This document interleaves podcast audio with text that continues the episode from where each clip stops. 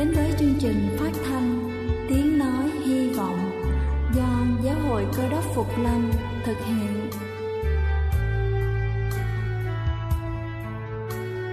Kính thưa quý vị, Đức Chúa Giêsu trước khi Ngài về trời đã ban cho các môn đệ của Ngài một điều răn mới, đó là họ phải yêu thương nhau như chính tình yêu mà Ngài đã dành cho họ.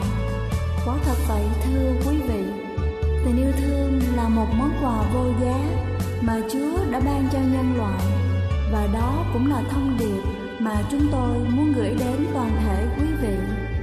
Nếu quý vị muốn tìm hiểu thêm về chương trình, về niềm tin hoặc muốn nghiên cứu về lời Chúa, xin quý vị gửi thư về chương trình phát thanh Tiếng Nói Hy Vọng, địa chỉ 224 Văn Đăng Lưu, phường 3, quận Phú Nhuận, thành phố Hồ Chí Minh hoặc gửi email cho chúng tôi theo địa chỉ tiếng nói hy vọng amogmail.com. Ngoài ra, quý vị cũng có thể liên lạc với bất kỳ hội thánh cơ đốc Phục Lâm tại địa phương gần nhất. Xin chân thành cảm ơn và kính mời quý vị lắng nghe chương trình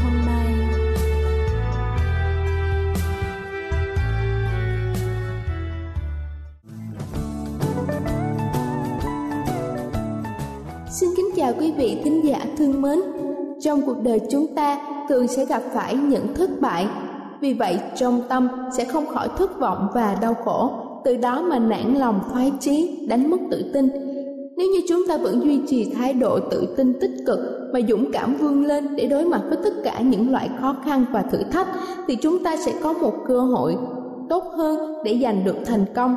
Đối mặt với khó khăn, chúng ta không nên cảm thấy chán nản mà hãy nghĩ cách để giải quyết bất kỳ vấn đề nào mà chúng ta gặp phải. Bản thân khó khăn chính là cơ hội để trưởng thành. Một khi đã vượt qua nó, chứng tỏ là chúng ta đã bước vào một giai đoạn tốt đẹp hơn của đời người. Và sau đây tôi xin được trình bày bảy thái độ chúng ta nên có khi đối mặt với khó khăn. Đầu tiên đó chính là can đảm. Dũng cảm đối mặt, không nhất thiết là nhất định, có thể sẽ thay đổi nhưng nếu không dũng cảm đối mặt, thì cái gì cũng không thể thay đổi được. Cần phải có can đảm để đối mặt với tất cả những loại khó khăn, bởi không có hoàn cảnh khó khăn nào mà không vượt qua được. Cuộc sống chính là nằm trong tay của chính mình. Can đảm giúp cho chúng ta có được cuộc sống giàu ý nghĩa và biết sống hết mình. Dũng cảm đối mặt với khó khăn chính là không đánh mất hy vọng cho ngày mai thay đổi người khác không bằng tự thay đổi chính mình với niềm tin thay đổi số phận. Hãy xem mỗi thời khắc là giây phút cuối cùng biến những oán hận thành nỗ lực. Hãy vẫn tin vào ý chí của chính mình cho đến phút cuối cùng. Thứ hai đó chính là suy xét và tìm ra vấn đề. Dũng cảm đối mặt với khó khăn là thái độ cần có của mỗi người, cố gắng tìm ra vấn đề càng là trách nhiệm của người đó nhảy ra khỏi mô thức tư duy cũ vốn có. Vốn chỉ lấy bản thân mình làm trung tâm, xem xét vấn đề từ góc độ quan điểm của người khác. Điều này giúp cho bản thân có thể có được những thu hoạch bất ngờ. Chúng ta phải thật sự nắm bắt được cốt lõi của vấn đề, tìm thấy những điều quan trọng nhất đối với chúng ta, phân đoạn công việc.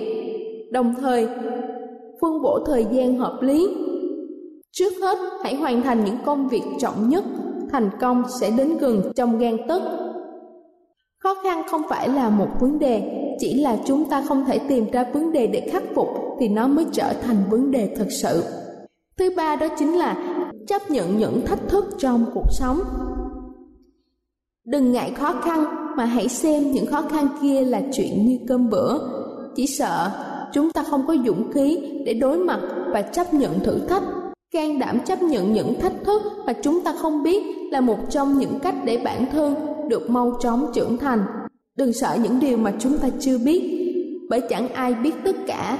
Chỉ khi vượt qua, chúng ta mới có thể quay đầu lại nhìn và cảm thấy mình trưởng thành hơn rất nhiều. Cuộc đời không có những thử thách sẽ chẳng giúp cho chúng ta thay đổi được chính mình. Thứ tư đó là suy nghĩ tích cực suy nghĩ tích cực để đối mặt với những khó khăn mà chúng ta gặp phải. Chúng ta có thể đau buồn, nhưng chúng ta phải biết đau buồn vốn không thể thay đổi bất cứ điều gì. Chúng ta có thể lựa chọn tiêu cực, nhưng chúng ta nên biết nếu chúng ta không cố gắng thì bất cứ người nào cũng không thể giúp được chúng ta. Hãy suy nghĩ tích cực để tạo cuộc sống tích cực. Suy nghĩ tiêu cực sẽ tạo ra những chướng ngại cho cuộc đời tại nơi làm việc đụng phải hoàn cảnh bất công, được giao nhiệm vụ khó khăn. Gặp những khách hàng mà chúng ta không thích, tất cả đều không thể tránh khỏi. Mọi sự việc đều có hai mặt. Cách chọn để nhìn thấy mặt tốt của nó thì có thể có một cuộc sống tích cực. Thứ năm là dám thay đổi. Thay đổi là điều rất khó khăn, bởi vì sự thay đổi có nghĩa là những thứ quen thuộc đã trở thành xa lạ hầu hết mọi người sẽ cảm thấy thoải mái với hoàn cảnh trước mắt mà không dám thử nghiệm những sự việc mà chúng ta không biết. Nhưng chỉ khi dám nhảy ra khỏi phạm vi thoải mái của bản thân, can đảm để trải nghiệm, chúng ta sẽ biết được những gì xảy ra sau đó. Đôi khi chỉ có thay đổi chính mình, chúng ta có thể thay đổi số phận của bản thân. Cuộc đời của chúng ta sẽ đi về nơi nào nên do bản thân của mình quyết định khi chúng ta rơi vào thời điểm khó khăn, thường sẽ ôm giữ cảm giác bi quan và chán nản đối với tương lai. Nhưng nếu chúng ta có thể thay đổi một chút tâm thái đối ứng, xem khó khăn là ánh bình minh trước khi đến cửa hy vọng, cuối cùng luôn có kết quả tốt đẹp không ngờ, đang chờ đón. Một người có lẽ không thể thay đổi được thế giới, tuy nhiên miễn là chúng ta sẵn sàng để chấp nhận thay đổi, bình thản đối diện với cuộc đời kể những thất bại và hoàn cảnh khó khăn ập đến như thế nào, chúng ta nhất định sẽ có thể có được cuộc sống tuyệt vời hơn. Thứ sáu là cố gắng vươn lên. Những tháng ngày hạnh phúc vui vẻ cần chính bản thân cố gắng giành lấy, người khác vốn không thể cho chúng ta những điều này. Chúng ta phải dành nhiều thời gian cố gắng để có được. Một người tràn đầy sự tự tin tiến đến ước mơ của mình và phấn đấu để sống một cuộc sống như mong muốn, chúng ta sẽ có được thành công mà mình không ngờ đến, những cố gắng cuối cùng sẽ được đền đáp, miễn là chịu cố gắng học hỏi. Làm việc chăm chỉ, sẵn sàng chịu đựng gian khổ, cuối cùng sẽ có thể có được những thành quả của thành công, vượt ra khỏi mảnh đất chật hẹp vốn thuộc về mình. Và cuối cùng đó chính là kiên trì đến giây phút cuối cùng. Đối mặt với sự nhào bán của người khác, chỉ cần lặng lẽ kiên trì đến phút cuối cùng, những gì đổi lại chính là sự ngưỡng mộ của họ. Kiên trì chính là một loại niềm tin kiên cường không chịu thua hay là một loại tinh thần mạnh mẽ và vững chắc, kiên định mà không do dự, bền chí mà không thỏa hiệp, vững tâm mà không khuất phục. Những người thành công tìm kiếm cơ hội trong một môi trường đầy khó khăn. Những kẻ thất bại chỉ nhìn thấy những khó khăn trong một môi trường đầy cơ hội. Nhiều người khi đối mặt với khó khăn, cố gắng ôm giữ tâm lý chạy trốn, nhưng thực tế là không ai có thể thoát khỏi những khó khăn lựa chọn dũng cảm đối mặt với khó khăn mới thực sự là có trách nhiệm với cuộc đời của bản thân. Kính thưa quý vị, tôi vừa trình bày xong bảy thái độ mà chúng ta nên có khi đối mặt với những khó khăn hay thất bại trong cuộc sống. Nhưng điều quan trọng hơn hết, chúng ta phải luôn cầu nguyện với chúa, chúng ta phải luôn xin ngài ban cho chúng ta thêm sức để chúng ta có thể mạnh mẽ vượt qua. Vì nếu không có chúa, chúng ta sẽ không thể tự mình vượt qua được. Cầu xin chúa luôn ở cùng quý vị. Đây là chương trình phát thanh tiếng nói hy vọng do giáo hội cơ đốc phục lâm thực hiện. Nếu quý vị muốn tìm hiểu về chương trình hay muốn nghiên cứu thêm về lời chúa xin quý vị gửi thư về chương trình phát thanh tiếng nói hy vọng địa chỉ 224 Phan Đăng Lưu, phường 3, quận Phú Nhuận, thành phố Hồ Chí Minh hoặc gửi email cho chúng tôi theo địa chỉ tiếng nói hy vọng amocgmail.com Ngoài ra, quý vị cũng có thể liên lạc với bất kỳ hội thánh cơ đốc Phục Lâm tại địa phương gần nhất. Xin chân thành cảm ơn và kính mời quý vị tiếp tục lắng nghe chương trình hôm nay. Kính chào quý thính nữ, kính thưa quý vị và các bạn thân mến. Đề tài mà chúng tôi cùng với quý vị hôm nay chúng ta kể ơn Chúa thảo luận là con người và sự trang sức. Kính thưa quý vị, một trong những phương diện khác biệt giữa con người và tạo vật là sự trang sức an mặc tất cả tạo vật được chúa dựng nên đều đã được an bài bởi sự trang sức từ trong ra ngoài dính liền với nhau bằng bộ lông hai bộ da và một số tạo vật được thay cũ đổi mới tùy theo thời gian phát triển trong thể chất của chúng. Duy chỉ có con người là sản phẩm duy nhất được chúa trang bị hào quang. Rồi sau khi loài người phạm tội thì được trang sức y phục bằng lá, cây vả đóng khố che thân. Tại sao? Chúng ta hãy tìm trong thánh kinh cựu ước của sách sáng thế ký, đoạn 3 câu 7 có chép như vậy. Đoạn, mắt hai người đều mở ra, biết rằng mình lõa lồ, bằng lấy lá cây vả đóng khố che thân. Tức là nói về Adam và Eva, tổ phụ và tổ mẫu của loài người. Sau khi ăn lấy trái cây cấm mà Đức Chúa Trời đã phán dặn thì mắt của họ đều mở ra, và họ biết thân thể của mình đều là lõa lồ, bàn lấy lá cây vả, đóng khô che thân. Đó là lý do tại sao con người bắt đầu có sự trang sức.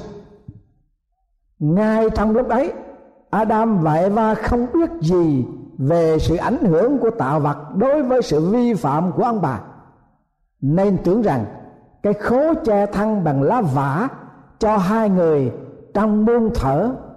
Tuy nhiên, không bao lâu, họ khám phá lá vả khô héo, co lại và biết rằng công việc làm của hai người không đem lại kết quả như ước ích và đức chúa trời phán bảo, cái khố che thân của hai người không còn thích hợp nữa. Chúa giải thích rằng một tạo vật khác sẽ phải hy sinh để thỏa đáp cho hai người có được một sự trang sức xứng đáng. Cho nên trong sáng thế ký, đoạn 3 câu 21 có chép như vậy. Jehovah Đức Chúa Trời lấy da thú kết thành áo dài cho vợ chồng Adam và mặc lấy cho. Và từ đó con người tiếp tục mà kéo dài trong sự trang sức tùy theo thời kỳ và tuổi tác của họ. Và con người đến đến cái lúc trang phục theo kiểu miniskirt nhưng đức chúa trời thì làm cái áo dài thay vì cái khố miniskirt của Adam và Eva. Có bốn lý do tại sao chúng ta phải trang sức ăn mặc. Lý do chính mà Đức Chúa Trời ban áo dài cho Adam và Eva là để che phủ sự lõa lồ tội lỗi của hai người. Là công dân của Chúa. Khi chúng ta đến đền thờ thờ phượng Chúa, chúng ta cần phải biết rằng quần áo phải mặc đủ cao, đủ thấp, đủ ngắn, đủ dài và đủ rộng để bao phủ thân thể. Bởi vì chúng ta đối diện với sự thánh khiết của Đức Chúa Trời. Tiên tri Esai nói về sự trang sức của thiên sứ trong lúc hầu việc Đức Chúa Trời trong đền thánh như thế nào. Esai đoạn 6 câu 2 và câu 3. Những seraphim đứng bên trên ngài, mỗi seraphim có sáu cánh, hai cánh che mặt hai cánh che chân và hai cánh dùng để bay. Các seraphim cùng nhau kêu lên rằng, thánh thai thánh thai thánh thai là đức chúa trời jehovah vạn quân, khắp đất đầy dẫy sự vinh hiển của ngài. Ở đây, được người tiên tri cho biết rằng các thiên sứ trang phục, các cánh cánh thì che mặt cánh thì che chân và những cánh dùng để bay. Tức là khi các thiên sứ hầu việc chúa, thì họ trang sức phủ cả thân thể của thiên sứ. Chúng ta trang sức để bảo vệ thân thể, để tránh nhiệt độ, khí hậu và thời tiết. Có những vùng trên thế giới quần áo đem lại sự ấm áp cho thân thể. Trong lúc đó, thì cũng có những nơi quần áo đem lại cho con người được mát mẻ và bảo vệ khỏi nắng mưa và gió mái trong bức thư cuối cùng của Phaolô viết trước khi ông chịu hành hình, thì Phaolô ở trong tù và biết rằng mình không còn bao nhiêu ngày sống ở trên đời nữa. Cho nên, ông nhắn nhủ với người hầu việc Chúa trẻ tuổi là Timôthê trong hai Timôthê đoạn 4 câu 6 câu 7 về phần ta ta đang bị đổ ra làm lễ quán. Kỳ qua đời của ta gần rồi. Ta đã đánh trận tốt lành, đã xong sự trại, đã giữ được đức tin.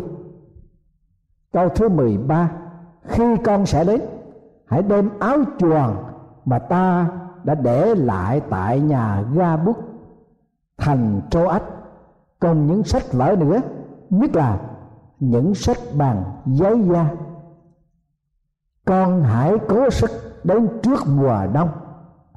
Ebulu Buden Linus Claudia cùng anh em thải đèo chào thăm con.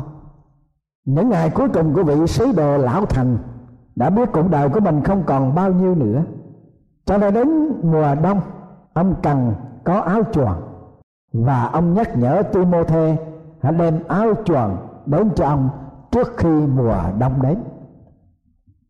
Chúng ta trang phục để bày tỏ sự trang trọng của chính mình và để vì đối với kẻ khác trong mọi sinh hoạt của cuộc sống, chúng ta đi ngủ, ở nhà, đi làm, đi chơi, đi chợ, dạo phố, dự đám cưới, ăn tiệc và đi lễ nhà thờ đều có sắc thái y phục riêng biệt để nói lên tác phong và tư cách của riêng mình và tôn trọng nơi chốn mà mình xuất hiện.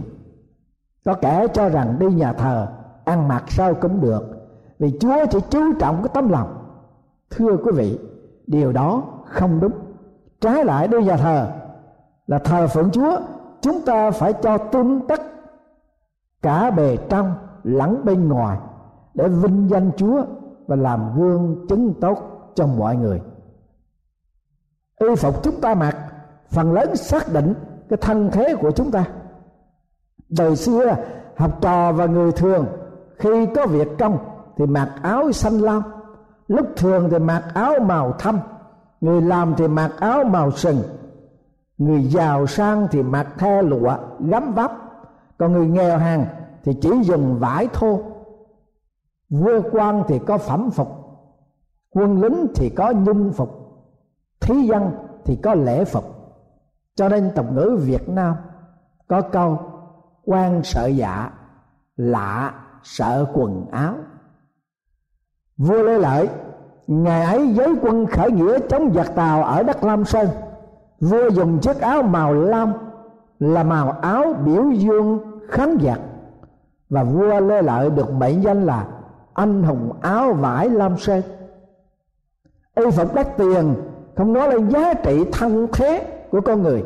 Dẫu là áo rách, áo va quần vẫn nói lên cái giá trị của nó. Trong văn học việt nam lối đối đáp có câu như vậy, bố ai kiếm được cái vải con cá trê vàng, cái gan con tép bạc, mấy ngàn tôi cũng mua chẳng thương cái cổ em có hột xoàn. Thương em mặc chiếc áo vá quần năm thân trong sách khải quyền có nói đến hai người đàn bà và hai cái lối trang sức khác nhau, tượng trưng cho hai thân thế khác biệt. Trong sách khải quyền đoạn 17 câu 3 đến câu 6 tôi được thánh linh cảm động thiên sứ đó đem tôi tới nơi đồng vắng thấy một người đàn bà ngồi trên lưng một con thú sắc đỏ sạm. Mình mang đầy những tay sự phạm thượng, có bãi đầu và mười sừng. Người đàn bà ấy mặc màu tía, màu điều, trang sức những vàng, bửu thạch và hột châu. Tay cầm một cái chén vàng đầy những đồ gớm ghiếc và dâm uế. Trên trán nó có ghi một tên là sự màu nhiệm Babylon lớn là mẹ đẻ tà dâm và sự đáng gớm ghê trong thế gian tôi thấy người đàn bà đó sai huyết các thánh đồ và huyết của những kẻ chết vì Đức Chúa Giêsu. Tôi thấy lấy làm lạ lắm. Rồi trong đoạn 12 của Khải Quyền, câu 1 nói rằng đoạn trên trời hiện ra một dấu lớn một người đàn bà có mặt trời bao bọc dưới chân có mặt trăng và trên đầu có mão triều thiên bằng 12 ngôi sao hai người đàn bà trang sức khác nhau một tượng trưng cho hội thánh bội đạo và một người khác là tượng trưng cho hội thánh thật của Đức Chúa Trời. Y phục trang sức xác định thể diện con người. Tín nhân cơ đốc, không nên trang sức như người đời, khiến cho thế nhân phán đoán sai lầm làm mất thể diện dân sự của Chúa. Sự trang sức mà Đức Chúa Trời đã làm đẹp lòng và thương mến, được nói đến trong phi rơ thứ nhất, đoạn 3 câu 3 câu 4 chớ tìm kiếm sự trang sức bề ngoài như giáp tóc đeo đồ vàng, mặc áo quần lòa loẹt nhưng hãy tìm kiếm sự trang sức bề trong, giấu ở trong lòng, tức là sự tinh sạch chẳng hư nát của tâm thần dịu dàng, im lặng, ấy là giá quý trước mặt đức chúa trời. Ngoài y phục ra tín nhân kế đốc còn phục sức bằng những gì nữa. Trước hết, hãy trang điểm một nụ cười như Job đã làm. Lột bỏ nét u buồn và tươi cười lấy. Job đoạn 9 câu 27 Nụ cười là phương cách quảng cáo lợi hại nhất trong giới thương mại và ngoại giao, là chìa khóa làm chứng về niềm vui trong Chúa, là hạnh phúc của cơ đốc nhân và trang bị mọi khí giới của Đức Chúa Trời và mặc lấy áo giáp của sự công bình trong Đức Chúa Jesus Christ. Vậy, hãy đứng vững, lấy lẽ thật làm dây nịt lưng, mặc lấy giáp bằng sự công bình dùng sự sẵn sàng của tin lành bình an mà làm dài dép, lại phải lấy thêm đức tin làm thuẫn. Nhờ đó, anh em có thể dập tắt được các tên lửa của cái dữ, cũng hãy lấy sự cứu chuộc làm mão trụ và cầm gươm của đức thánh linh là lời của đức chúa trời. Hãy nhờ đức thánh linh thường thường làm đủ mọi thứ cầu nguyện và nài xin. Hãy dùng sự bền đó trọn vẹn mà tỉnh thức về điều đó và cầu nguyện cho hết thải các thánh đồ. Ephesos đoạn 6 câu 14 đến câu thứ 18 y phục mà chúng ta đang trang sức, thưa quý vị, có phải là một vấn đề chăng? Đức Chúa Giêsu đã kể câu chuyện, ông vua kia tổ chức tiệc cưới và cho mời tất cả những người được mời đến dự tiệc. Hầu hết những đám cưới với mức độ chi phí trung bình ngày nay. Dâu phụ sắm y phục cho chính mình, còn rể phụ thì mướn. Tuy nhiên, đám cưới sang trọng giàu có thì dâu phụ được sắm y phục cho và rể phụ cũng được trả tiền mướn y phục. Một khi nhà vua cưới vợ cho con thì chính vua cung cấp mọi sự trang phục cần thiết. Đó là chìa khóa để có thể hiểu được trong câu chuyện mà Đức Chúa Giêsu kể. Khi nhà vua mời tất cả người nghèo đến dự tiệc, thì nhà vua cung ứng quần áo. Chúng ta đọc trong Ma-chê đoạn 22 câu 11 đến câu thứ 13 tôi vào xem khách dự tiệc, chợt thấy một người không mặc áo lễ, thì phán cùng người rằng hỏi bạn sao ngươi vào đây mà không mặc áo lễ? Người đó làm thinh, vua bàn truyền cho đầy tớ rằng, hãy trói tay chân nó lại và quăng ra ngoài nơi tối tăm, là nơi sẽ có khóc lóc và nghiến răng. Quý vị và các bạn, trong bữa tiệc nhà vua thấy đãi nhà vua đã cung ứng áo lễ cho mọi người đến dự tiệc, nhưng chỉ có một người đến dự tiệc mà không mặc áo lễ. Và sau đó nhà vua bắt người đó, và dẫn ra ngoài và đưa vào chỗ hình phạt. Chỉ vì người đó không chịu mặc áo lễ của nhà vua đã trao ban để dự tiệc. Câu chuyện thí dụ nói trên đây là sự giả dỗ điển hình một cách đặc biệt cho chúng ta ngày nay. Điều quan trọng là chúng ta phải mặc cho đúng chiếc áo lễ để dự tiệc cưới của chiên con trong ngày cứu rỗi của đất Chúa Trời đối với dân sự của Ngài.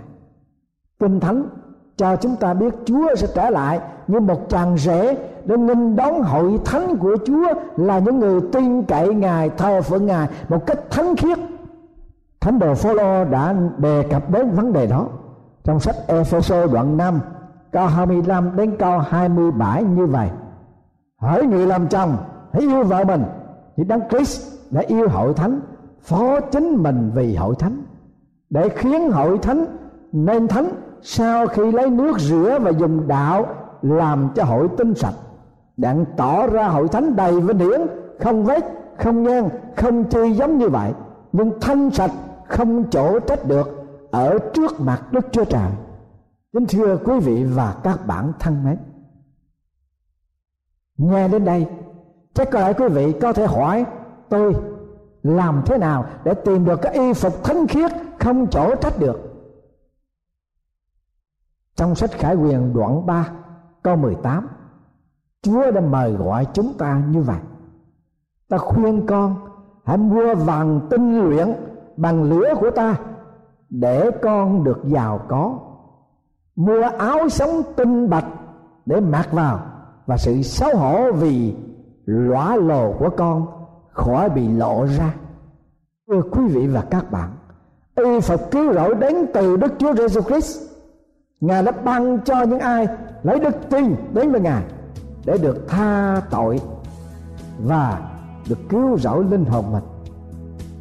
Tất cả những người được cứu chuộc đều là những kẻ phải dạt và phiếu trán áo mình trong huyết của chiên con.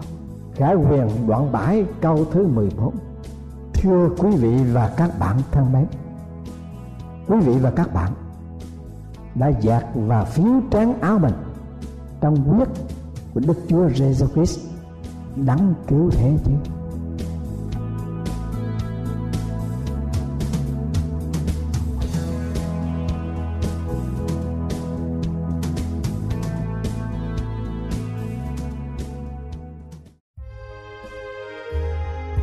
Đây là chương trình phát thanh Tiếng Nói Hy Vọng do Giáo hội Cơ đốc Phục Lâm thực hiện.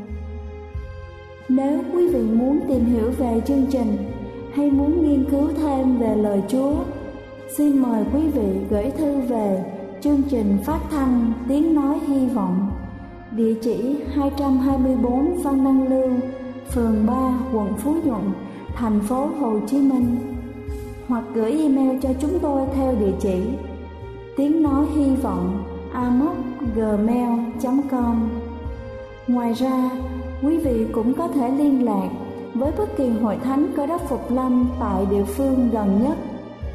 Xin chân thành cảm ơn và hẹn gặp lại quý vị trong chương trình lần sau.